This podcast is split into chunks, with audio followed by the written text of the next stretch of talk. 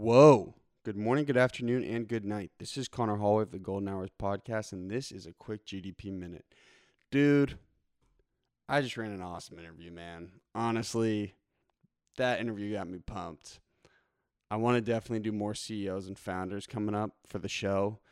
I just interviewed Will Ahmed. He's the CEO of Whoop. If you guys are at all on social media or you follow anybody in the fitness space, Whoop is taken over. It's essentially like a very specialized and advanced Fitbit for those who don't really know about the product. And it monitors a bunch of metrics that the Fitbit or the Apple Watch does not, and it's specifically tailored to calculate the amount of strain you put on your body. And Will has done a gazillion interviews in the past. He's 30 years old and he's running a 250 person company. And so I kind of wanted to tailor this one a little more towards what it's like being a young founder. Dude is 30, runs a 250 person company right downtown Boston, booming company, he's got hundreds of million dollars of investment. What is that like? And he was so profound in answering it. It was like really awesome. We talked a lot about the early days of Whoop, why he stuck it out, and um, just his vision for the company if he wants to take it public ever, and then just some of the cool stuff he's done. Like everyone on the PGA Tour has a Whoop right now. He talked about seeing the Whoop in a LeBron James commercial. All in all, dude, like it. I just very appreciative for the interview. It was awesome. That dude's a stud. I think I got a man crush on him, and uh, I hope you guys enjoy. Again, if you get any sort of value from the episode, bro, please just share it with a friend. That's all I ask, man. Share it with a friend if you think they're going to get value from it too. He talked a lot about organically marketing. And people are going to think I'm crazy because I never spend like a gazillion bucks on Instagram ad or Facebook ads. But I would way rather just meet one person a day and tell them about GDP and then just be patient and suck it up for as long as I can. And he said, dude, that might actually work for you long term. So hopefully it does work, dude. Hey, I hope you guys enjoy it. And I want to give Lexi Matthews a massive shout out. She landed this herself. I said, hey, let's get the CEO of Whoop on. She was like, bet, no problem. Went out, hustled, contacted them, communicated with the press person. Lexi is going to be a stud, a stud and I'm very excited for some of the things that her and I are going to do together long term because she has skill. Golden Deer Productions. Golden Deer. Oh, oh, wait, was that not it? Hey, enter. Just if you forgot to enter. Hi, I'm Will Ahmed, and this is my golden hour. I'm Conor. Hey, Conor. Nice to meet you, brother. Hey, thank you for doing this with us, man. Normally, I uh before we run episodes, I normally call our guests. So I'm sorry that this is just our first time meeting. No, all good. We'll do it live. We'll do it live. We'll do it live. You ever seen that Bill O'Reilly segment? Yeah, of course. Um, on the phone, I got Lexi who lined this up, and Riley. It's our two producers. I will. Hello. Hey, how we doing? Great. So, hey, question: Where is Whoop located? I see like Fenway in the bottom left corner. Yeah, thirteen twenty-five Boylston Street. So that right there is Fenway Park. Dude, I mean, that must be awesome as like a Harvard dude working right outside of Fenway. Yeah, it's pretty good. No complaints. I was gonna ask when you uh when you had went to Harvard, what were some of like your late night drunk spots? Were, were you like smashing Pinocchios consistently? Pinocchios was definitely a spot. The Kong, uh, Grafton Street. Um, Where's yeah, the Kong? Is right on Mass Ave. It's kind of a long-standing. A the Scorpion Bowls at the Kong has been a long-standing undergraduate debauchery. Yeah, I think I actually know exactly what you're talking about. It's like right across from one of their one of the Harvard terraces, correct? That's right. That's Okay, right. cool. Well, hey man, I'm Conor. This is the Golden Hours podcast, and I'm gonna be honest with you, dude. We've run some really cool episodes of our show, but when I posted about this online, people were hyped, man. People love your product, dude. Congrats. Good. Thank you. Has has it it been weird for you? Just like the past, it seems like the past year, I've just been seeing Whoop everywhere. Has it just been weird for you, like the accelerated growth? Yeah, you know, the business has been growing, I would say, a lot in the last three years. And I think especially in the last six months. And it's just been awesome to see, um, you know, our, our vision come to life. Now, before we move on, can you just give a quick synopsis of who you are and what you do? Yeah, so my name's Will Ahmed. I'm the founder and CEO of Whoop, and uh, I spend most of my days uh, thinking about how to build technology to improve human performance. So, measuring everything from how you're sleeping to your body's recovery to uh, exercise, strain, trying to understand the different behaviors and lifestyle decisions that you make and how those may affect your body and uh, and providing feedback back to Whoop members that help them hopefully improve their lives, improve their performance. So it's a big focus on health. Uh, Whoop is based in Boston. We're about 250 employees, and we've raised a little over 100 million in venture capital to date. Now, are you 30? Are you 29? 30 years old. Dude, what is that like running a 250 person? I'm 24. I couldn't imagine that in six years. What is that like for you?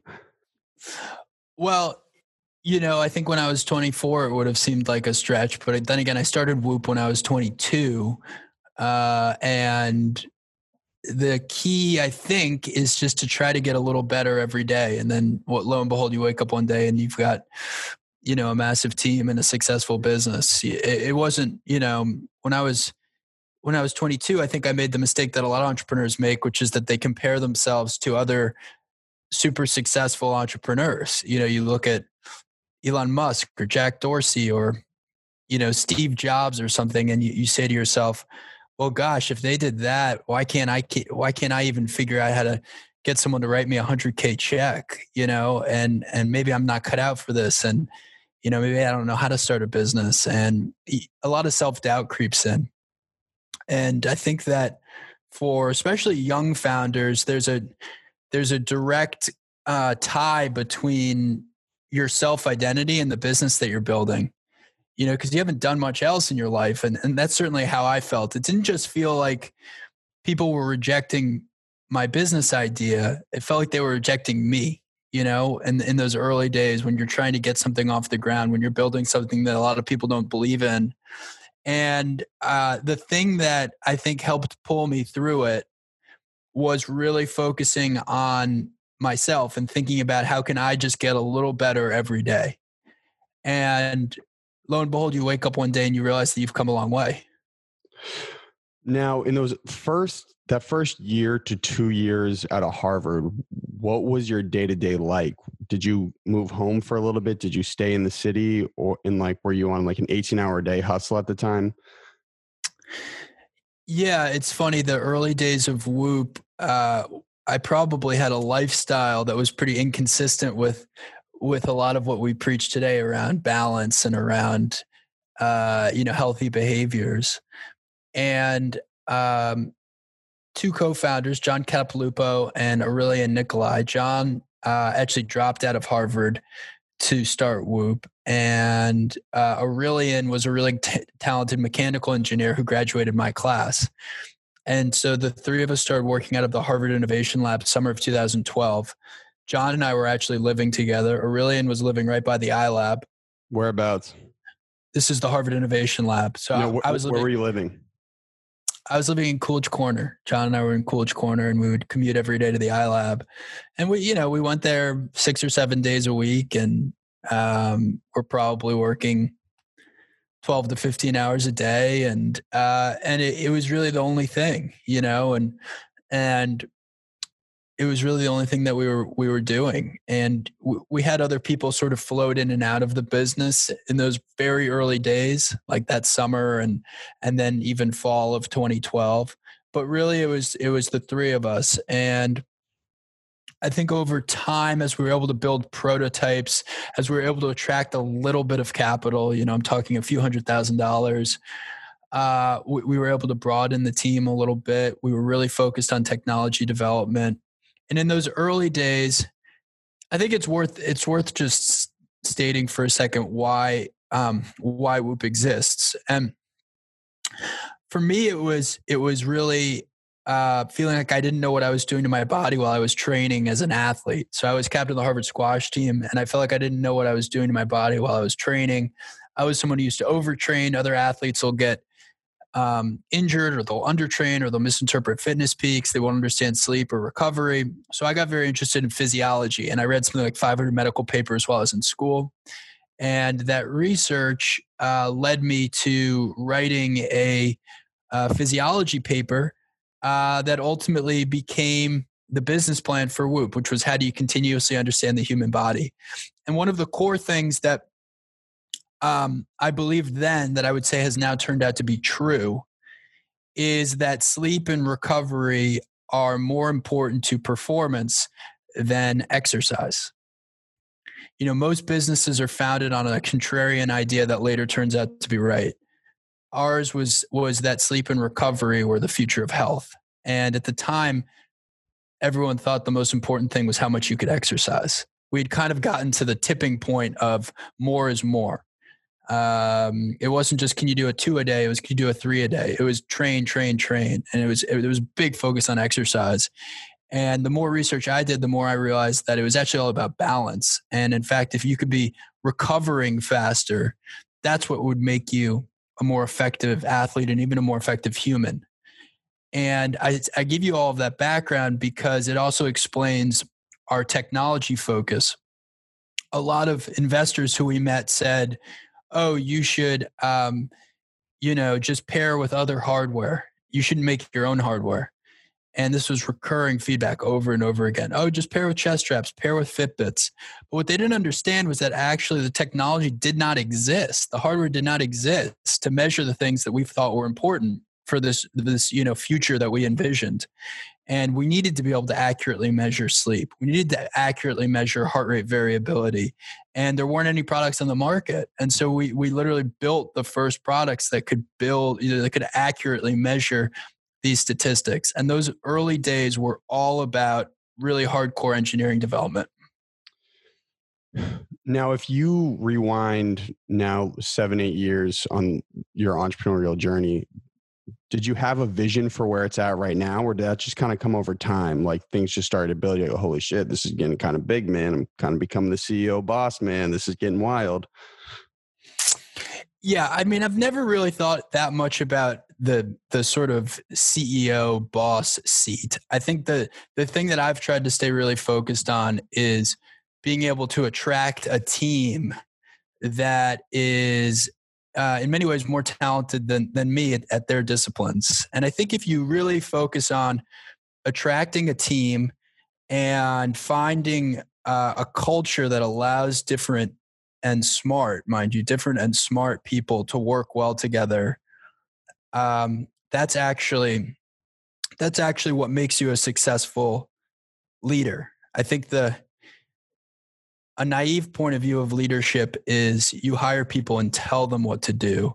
I think a powerful, sort of enlightened point of view on leadership is you hire really smart people and have them tell you what to do. Now, when did you, at what point did you feel like, okay, we're starting to kind of make some progress here? Like, was it after a two year period where you started to really get investment that you were pumped about, or well, I was about to say like a couple weeks ago, I felt that way for the first time. no, uh, well, After look, the Mahomes I, I, deal that was fresh, bro. The Mahomes deal was fresh. Work, yeah, we are excited to work with Patrick Mahomes. Uh, you know, it's um, it's one of those things where I think it takes a really long time to start to get very successful overnight. I think that for a lot of people who who have discovered Whoop in the past six months, they are kind of thinking to themselves, where did this thing come from? Like, wow, this this is a company that seems to have conquered professional sports and is a, you know being listed alongside Apple and Google as the only wearables in the market. Uh, wow, that's a business that's punching above its weight. And the reality is, we've just been grinding at it every day for like eight years, you know. And I sometimes I'll I'll meet founders and I'll say to them, let's assume everything you're telling me is right and you can build it, but you have to spend the next 10 years doing it. And it's only going to be on, in the ninth year that you actually start to feel success, which you still build this thing. and it's kind of a test for them to like to see if if they're ready to actually commit a decade of their life to building something. I mean, I've been thinking about Whoop since 2009, 2010, right? So it's been about 10 years of seeing this thing come to life. And uh, and I think that along the way there there's these moments that you use as um, as motivation, or there's these moments that you use as sort of an artificial form of momentum. I'll give you an example. In 2015, I was watching uh, the NBA on television with my parents at home. I grew up on Long Island and I was watching this, uh, and a commercial comes on, a Kia commercial. And in the Kia commercial is LeBron James, and he's an astronaut. He's about to launch off into space. And sure enough, in the commercial, he's wearing a whoop strap. Oh, you must have been like, dude. And I thought that was the coolest thing that he was so obsessed with Whoop that he wouldn't take it off for a Kia commercial. And and um, now, mind you, there was probably like 200 Whoop straps in the world at that time, and one of them happened to be on LeBron's wrist. And uh, and so for me, it was like this great point of pride that although we didn't have any commercial success. We we were missing revenue numbers. It was taking us way too long to launch the product. We had really invested very heavily in technology development. That would later turn out to be right, but at the time, it looked like we had over allocated capital to technology. So there was a bunch of things that sort of looked not great.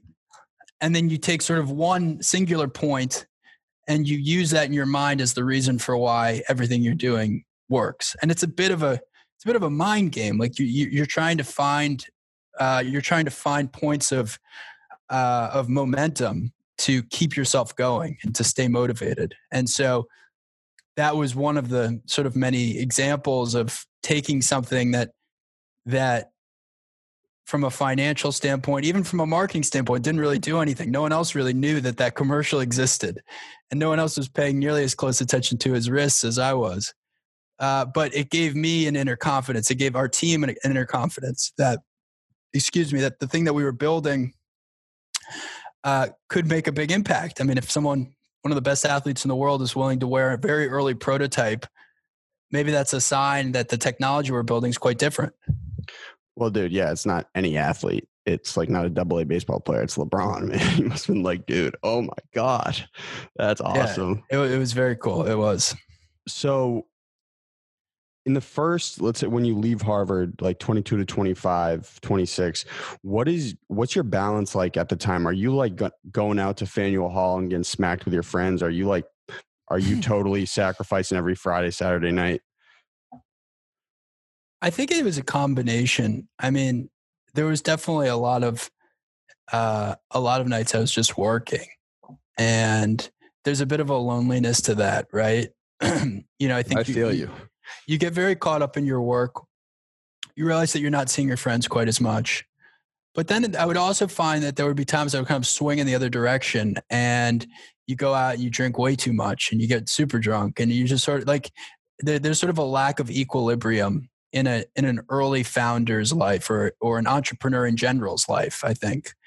And uh and this is before I was I was married. Um, I got married two years ago, and uh, and so you know, for me, it was I think important to find balance over time and really actually adopt a lot of what Whoop as a technology is preaching, which is that you need to get a lot of sleep. You want your body to be recovering. You know, uh, REM and slow wave sleep can make you a much higher, more functioning human being. Things like alcohol can can take that away. Uh, I got very into meditation, uh, which made a huge difference in my life. You know, I think around the age 24.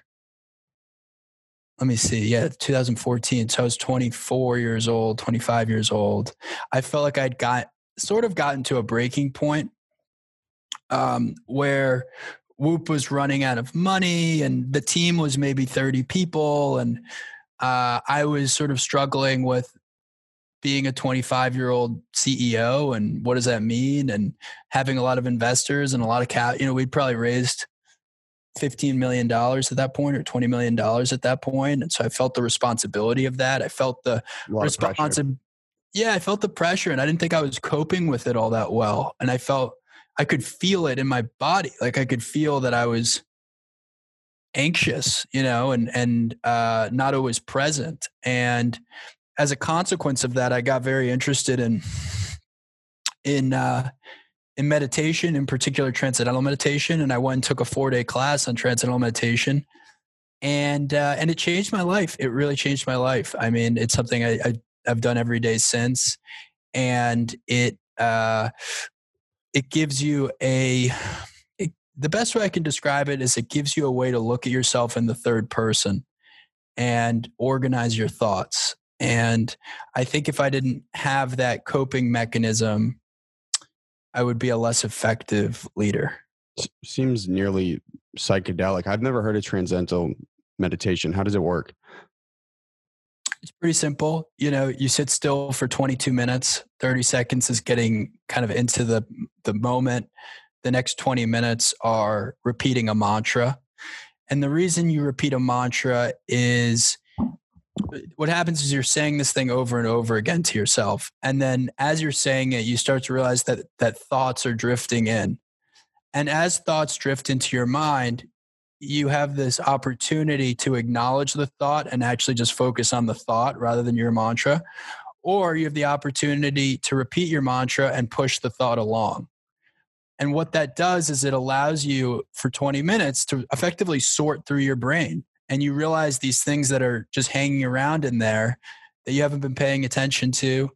And uh, and if you can go back to the mantra it allows you to establish a deep level of focus uh, or of course you can focus on the thought and then try to unpack the thought. But notice it's not just you're thinking about something it's you're deciding whether you want to think about something. It's you're, one level removed right from your own mind. And what happens then throughout your life uh, is is that follows that follows you uh, follows you uh, throughout your day. So, for example, I'll now hear this voice in the back of my head say, "Oh, Will's upset. Will's about to get angry." Before I blurt something out of my mouth, you know, it makes you, I think, much more uh, proactive. And I would say that my growth as a, an entrepreneur and by the way, I'm still learning, right? I, am not pretending to know any uh, everything at all. I mean, quite the opposite. I think the more you learn, the realize the less you know. But the the thing that I'll say is that, that my growth as an entrepreneur um, has come in in large part from from being proactive versus reactive. I think a younger founder or a new entrepreneur, even a new executive, is finding that they're reacting to stuff. They're not they're not a step out in front of it and uh, and there's a lot of different ways to improve at that uh, and one of those ways for me has been meditation. Now I, I want to get into whoop as a product too but just on this tip so what what do you do right now in terms of prioritizing exercise and nutrition? Because i mean you have so many demands on a day-to-day basis how do you stack that up? Are you making sure you're eating wicked clean devoting like 75 minutes exercise a day? How does it work for you yeah look i i mean i really enjoy exercise which i think helps i've always been into exercise i mentioned i was um, i played squash at harvard and and i still like to play squash competitively uh, during covid i've been running a lot more i work out with a trainer in boston where are you running uh, in the city? Yeah, in and around the city. Down the Charles. Yeah. yeah, yeah, exactly. It's nice. I mean, I think it's it's nice to get outside too right now. uh, I play in a soccer league. I play in a basketball league. Soccer and basketball are two sports I'm pretty mediocre at, but I feel like I'm getting slightly better at over time. I think it's important with with exercise and even with food. Uh, to do things that you like. You know, I think that that people sort of lose sight of that. Uh, there's a lot of forms of exercise that you can enjoy. You don't have to go stand on an elliptical and grind for 45 minutes if that makes you miserable. And uh, and so I, I try to do activities that I that I really enjoy. And I, I would say the same thing about food. you know, there's probably ways that my diet could be even healthier, but I actually really like food. You Me know, too, dude. yeah. It's awesome. And and and like I want to have meals that taste good. My uh What's my for lunch today? Uh well, I'll say this as a caveat. My my lunches probably are my most boring meal because I find that I'm very caught up in the workday and I and I'm kind of just getting through my lunches quickly. So today will be some kind of a Sweetgreen salad or something fairly uh, utilitarian. Uh, but uh, yeah, but but uh, but look, I, I have a pretty balanced diet. I think the biggest thing is I eat three meals a day and I don't snack. I don't really drink calories, uh, with the exception of you know wine and beer maybe from time to time. Black coffee. Love black coffee. Drink black coffee every day. Looks like you're drinking some black coffee. It's not black coffee. It's space juice, man. This thing keeps me rattling all day. What is space juice? High powered double espresso shot. Wow. But again, So- but I'm on the Whoop mantra. Don't drink any caffeine after 4 p.m. I listened to you in the podcast say that, like, dude, that's got a profound effect on your sleep. Do not do that. That's true. Yeah. I think it's for some people it's 4 p.m. Even for some people it's 2 p.m. I've tried to get to 2 p.m. where you don't have caffeine after that. The biggest thing about my diet that's probably different from most people's is I do not consume any dairy. I have a dairy allergy, which helps me not consume any dairy, but I also believe that dairy is quite bad for you. And uh, and so you know I don't have cheese, I don't have milk, I don't have cream, I don't have butter. Those things are just completely um, outside of my diet. Uh, and you know, I eat three meals a day. I don't eat snacks, and uh, and I think that makes a difference. Now, over the past, I don't know, five, six months, you guys, Whoop has been popping up everywhere. My email, all over social. Obviously, the PGA Tour look was awesome, dude. Good for you. You must have been pumped about that. Were you? Did you have a, like some specific meeting with your marketing team where you were like, "All right, we really got to ramp it up this year"? And also, how much did the Rogan pre-rolled ad do for you guys? A lot.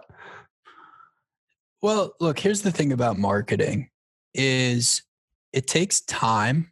It's not a light switch, as uh, Antonio Bertone, our chief marketing officer, says wisely. It's not a light switch.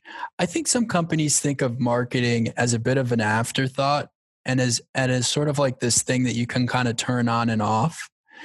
And we think about it, I would say, more as brand building and developing organic awareness paid channel stuff is kind of table stakes. When an investor asks me, how are you using Instagram or Facebook or, you know, whatever, um, YouTube to drive sales, I kind of assume they actually don't know that much about marketing because that's sort of like the most basic stuff. It's like everything the hard work is everything that comes before an advertisement actually shows up on Instagram or any of these other platforms. And it's how does someone feel when they first hear about your brand? What are the sorts of emotions that that come with it? What what is it about your positioning in the market that differentiates you from other people in the market? How are your assets designed? What are the few words that you're trying to communicate? If you were to ask someone months later who had seen an advertisement of your brand, what is something you want them to remember? Those are the types of things that are really important, I think, as you as you start to understand marketing. And you have to give yourself years to get it right. Real and really build at it. Now there's there's other businesses maybe that don't feel like they actually need a brand and maybe they're much more tactical and they sort of just think of marketing as uh, more as the light switch. Hey, we're going to spend 250k this month, and we're going to spend two million next month, and we're going to spend 500k next month, and we just don't look at it that way. We look at what are partners that can help us build our brand, and this is the the universe that we want to own. We want to own human performance, and so if we're going to own human performance. We're going to have the best athletes in the world wearing Whoop. We're going to have the best researchers in the world using Whoop. We're going to have the best doctors in the world using Whoop. We're going to have Fortune 500 CEOs wearing Whoop. We're going to have the top corporations using Whoop. We're going to have Navy SEALs using Whoop, right? And you start to kind of like carve out all these populations, and then you start to think about what are, what are those different populations? What do they connotate together? And and then you tell stories around that. And by the way, you get a lot more credit for the organic stuff that you do. So, for example, for the last five years, we've been talking about heart rate variability. Yeah, heart rate can, you should explain that real quick. Yeah, so heart rate variability is the amount of time between successive beats of the heart. If your heart is beating at 60 beats per minute, it's not beating every second. So that's fairly counterintuitive. You would expect that it's beating every second if it's beating at 60 beats per minute, but it's not. It might be beating at 1.1 seconds and then 0.9 seconds and then 0.7 and then 1.3 and it turns out that variability that that um, those the changes in time between successive beats of the heart is a good thing and the reason for that is it's this lens into your autonomic nervous system your autonomic nervous system is effectively what governs your body and it consists of sympathetic and parasympathetic activity so sympathetic is like heart rate up, blood pressure up, respiration up. It's what's happening when you're thinking about something or when you're exercising or even when you inhale. That's sympathetic. Heart rate up. Parasympathetic's all the opposite. Heart rate down, blood pressure down, respiration down. It's what helps you fall asleep. When you exhale, your heart rate goes down. And it turns out that what you want for every sympathetic for there to be a parasympathetic response. That means your, your body is in balance. And heart rate variability increases the more that sympathetic and parasympathetic are in balance. So what you ultimately want is to have a high heart rate variability. Whoop measures heart rate variability throughout the day, but importantly, we measure it during slow wave sleep when your body is recovering and restoring. And by taking this statistic every night in a control, we're able to understand your body's recovery and how well you're sleeping and all these things. Now, I bring all of that up because this is this was a very fringe statistic 10 years ago. And it was something I did medical research on and I said I think this is a really powerful statistic. You know, when things tend to be followed around by sort of like cults and have small gatherings of people using them, they actually have the potential to be very interesting later. So, for example, heart rate variability was being used by Olympic power lifters in the 1980s, um, Tour de France cyclists in the 1990s. The CIA was using it for lie detection. I'm like, wow, this is a really powerful statistic. Um, even cardiologists were using it to predict heart attacks. And yet, no one could measure this thing. It required an electrocardiogram to measure uh, heart rate variability. And so I said, okay, first of all, if we can build technology to continuously measure heart rate variability, that's going to be a bit of a breakthrough. So, as we were talking about earlier, really one of the main things that we spent the first three years of the company doing was trying to figure out how to measure heart rate variability accurately. We now measure it the most accurately of any product on the market. um, back to marketing for half a second, because I just want to close this thought we've been talking about heart rate variability for five years. And over the course of that time, we've now become a thought leader on that specific topic. So if you were to Google heart rate variability, you would see that the response in Google for what is heart rate variability will be answered now by Whoop. And I bring that up because that's the type of organic brand building that's actually the best form of marketing is when you can actually be delivering true value to a customer or even someone who just wants to understand the space and effectively be that authority. And we've now seen that with slow wave sleep and REM sleep and all these different types of terms. Um, even the Whoop podcast is another form of organic content where I'll interview professional athletes or executives or leaders. And so I bring all of this up to say that I think those aspects of of building a business and brand building and marketing are very important to what we do. So you're playing the long game. That's right. That's that's my big takeaway. A question I had heard on another podcast you say steps are an irrelevant metric for the average consumer I have noticed personally in my own experience when I'm trying to lean out like crazy, if I get my activity up to like a like a 20k steps or 25k steps a day, it totally accelerates fat loss. Can you just kind of explain why you think it's an irrelevant metric and why you don't measure it on the Whoop? In general, uh, I think steps are a grossly overrated metric. Uh, one reason for this is that a step isn't actually a step. You know, uh, if I'm sitting here and thinking a lot about this podcast and waving my arm around elaborately, all of a sudden maybe I've gone a thousand steps over the course of an hour just because I'm moving my wrist. I mean, that's not actually a step, that's just an inaccurate metric. Uh, so, you know, an Apple Watch or a Fitbit that tells you they're measuring steps is really just measuring the amount that your arm is moving. So that's my first issue with steps is that a step is not a step. The second thing is a step doesn't necessarily reflect cardiovascular strain, which, again, if you go back to understanding your physiology, is a much more important phenomenon. For example, if you were to do a weightlifting workout, that would accumulate a lot of strain on your body. It wouldn't accumulate a lot of steps. If you were to go for a long walk, that might accumulate a lot of steps, but not a lot of strain. And some of this goes back to what do you ultimately want? Sure, if you're trying to lose weight, walking can be a great mechanism for losing weight, but that's going to show up in calories. So let's talk about calories, right? The goal is to lose weight. Let's talk about calories. Whoop measures calories. We measure it really accurately. Uh, so I think I think that just unfortunately because steps was a very easy thing to sell to consumers 10,000 steps a day 10,000 steps a day uh, it, it, it, had mass market appeal. And uh, the good news is that i think the whole movement around steps is pretty much dying. And i think in some ways sleep has become the new steps. And uh, and look we, we feel good about that. We're, we're happy to see sleep uh, become more of the mass market conversation around health now, strategically for you, was that like a differentiator from you with an Apple Watch and a Fitbit? You're like, we're going to be the ones who don't do steps because we just don't think it matters.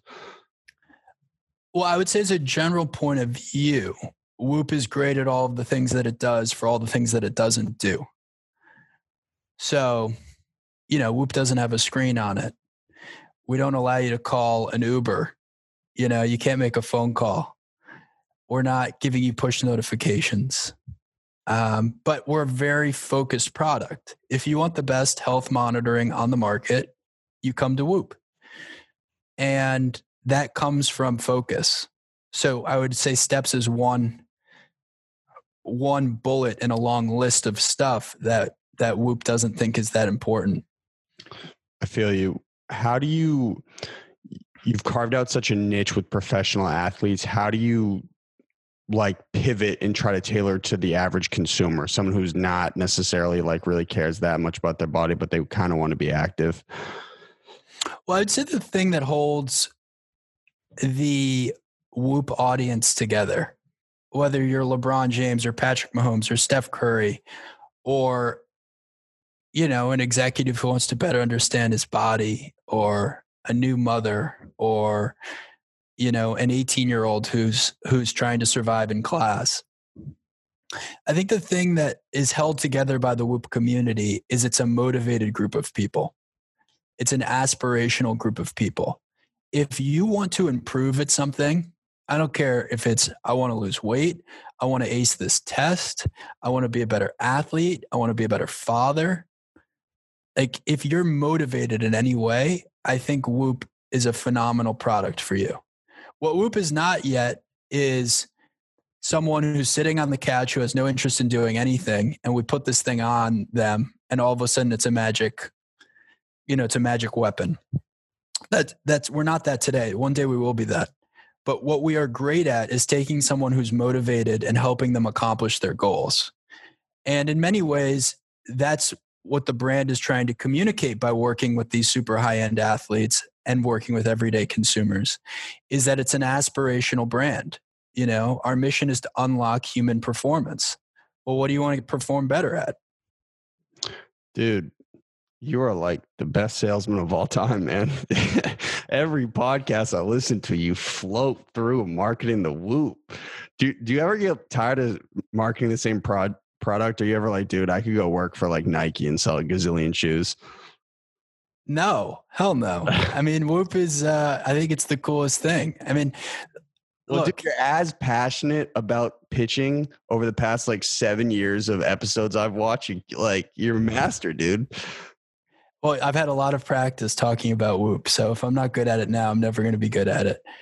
I, hey, I think, you know, I, and I tell this to founders you got to make sure that you're solving something you're passionate about, you know, and it's really a problem that, that you you feel needs to change. It really has to burn inside of you.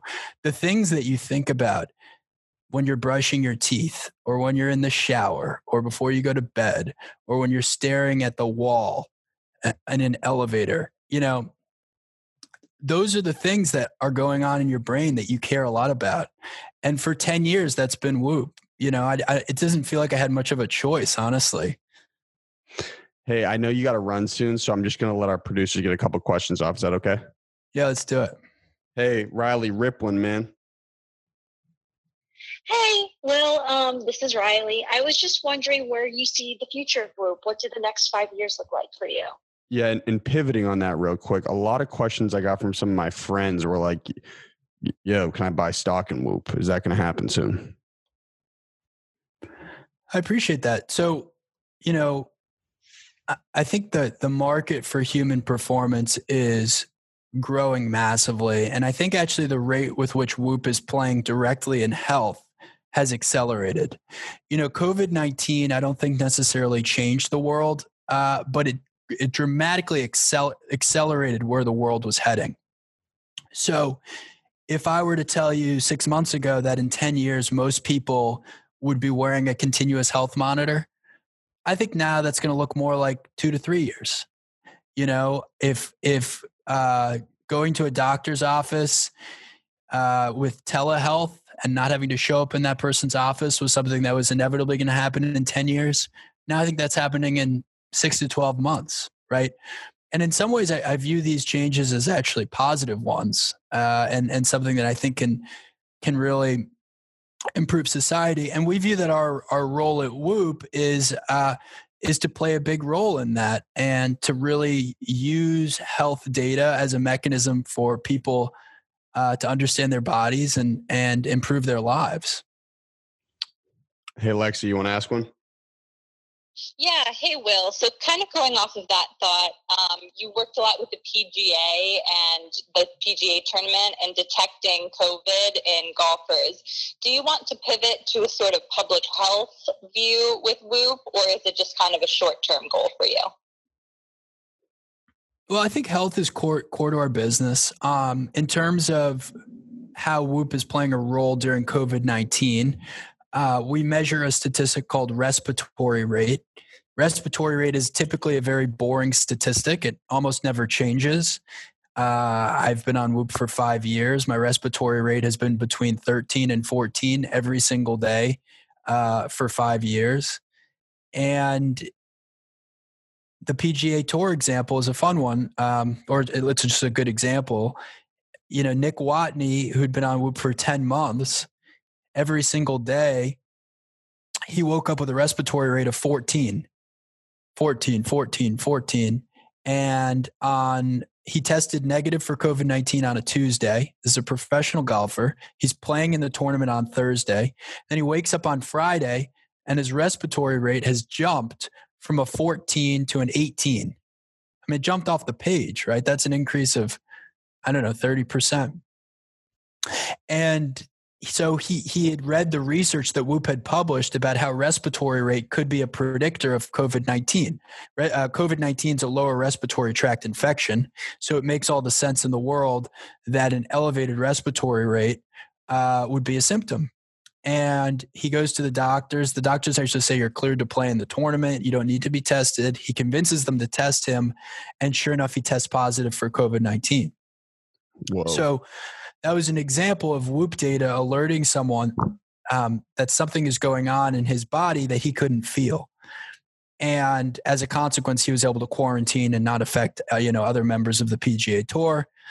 PGA Tour learned of this story. They rolled Whoop out to every single player on the PGA Tour, every caddy, media member, staff. I mean, really, every the whole PGA Tour bubble is is wearing Whoop, and we've now done that with the LPGA. We're doing it with a bunch of universities. Tennessee just announced uh, every student athlete will be wearing Whoop. Uh, we just announced yesterday that the NFL Players Association is putting Whoop on every NFL player. Dude, he um, must be stoked about that. Yeah, it's pretty. That's a pretty exciting deal for sure. And uh, and so, you know, just kind of back to this idea, right? Uh, Whoop was founded on this principle again that there are secrets that your body is trying to tell you that you can't feel. Right? I was someone who used to overtrain because I couldn't feel what was happening to my body. And I think what's powerful about COVID 19 is it's showing to the average consumer this phenomenon that there are secrets that your body is trying to tell you that you can't feel. What better example of that than a virus that you literally could not feel you have? You have no symptoms. And you go visit your grandmother and give it to her, and she dies from COVID 19. And unfortunately, that's a very real example that's happening right now across the world. And the reality is that there are physiological indicators that can potentially alert you to something changing in your body that you can't feel. And that's the future of medicine, right? The future of medicine is is preventative. It's understanding things about your body before you need to cure them, right? Hey, I know you got to run. So I just want to first off say thank you very much. Thank you're you for having me. You're a great guy, man. Hopefully we can meet in person sometime soon. And I'm going to hook up with your press person after this and get you a sweatshirt? Would love that. What size you? I'm going to guess a medium or a large. I would guess the same. Okay, well, is it a medium or a large? I don't know. You got to tell me. well, dude, I don't want to send you something that's puny. Send me a large, please. Okay, I got you. No problem. We have two ending bits on the show. The first one's going to be fairly easy for you. It's called GDP sales mode. I'm going to go into my phone I'm going to pull out the timer app and I'm going to give you the floor for 40 seconds to pitch anything you'd like to pitch. I think this will probably be one of the easiest things you do all day, honestly. But we're going to cut up this specifically as a clip. We give everyone the floor. After about 30 seconds on the timer, I'm going to put my hand up. Then at 40 seconds, we have a hard stop. And what do you want me to pitch? literally whatever you want. I would pitch where to get the whoop, but if you want to do some inspirational words or what you got coming up, that works too. I mean, you got like the coolest product ever. also, is Whoop retail or is it all e-commerce? I'll tell you in the pitch. Whoa. Okay, Will. Let's go, man. All right. Three, two, one, sales mode, go if you are looking to better understand your body, if you want to unlock your own performance, you should check out Whoop. Whoop is building wearable technology that can measure everything from sleep to recovery to strain. More recently, we measure a statistic called respiratory rate, which is an important lens into your body during COVID 19 and could, in fact, help predict COVID 19. And Whoop today is used by the best athletes in the world, Fortune 500 CEOs, top researchers, Navy SEALs. It's a product that can really help you understand your body, and you can find it at whoop.com. 36 seconds, effective, efficient, and well executed from the young guru. The final bit. Okay. This is how we start and end the show. Also, Will, you drink clear water? Me too, man. I drink a lot of water. Water's the goat. This is how we start in the show. You say, Hi, your name, and this is my golden hour. Directly after, no break, hi, your name, and that was my golden hour. Okay. Whenever you're ready, man. Hi, I'm Will Ahmed, and this is my golden hour. Hi, I'm Will Ahmed, and that was my golden hour. Dude, this was like the perfect interview, man. Thank you. Yeah, of course. It's a pleasure. Thanks for having me. You killed it, man. Hopefully when the company is worth like two billion bucks, we can run another one. Yeah, of course. All right, man. Sounds good. And I'll link up with your uh your press person and get you a sweatshirt. Okay, thank you so much. I All right. appreciate it. Thank you, dude. Have a good one. All right, bye.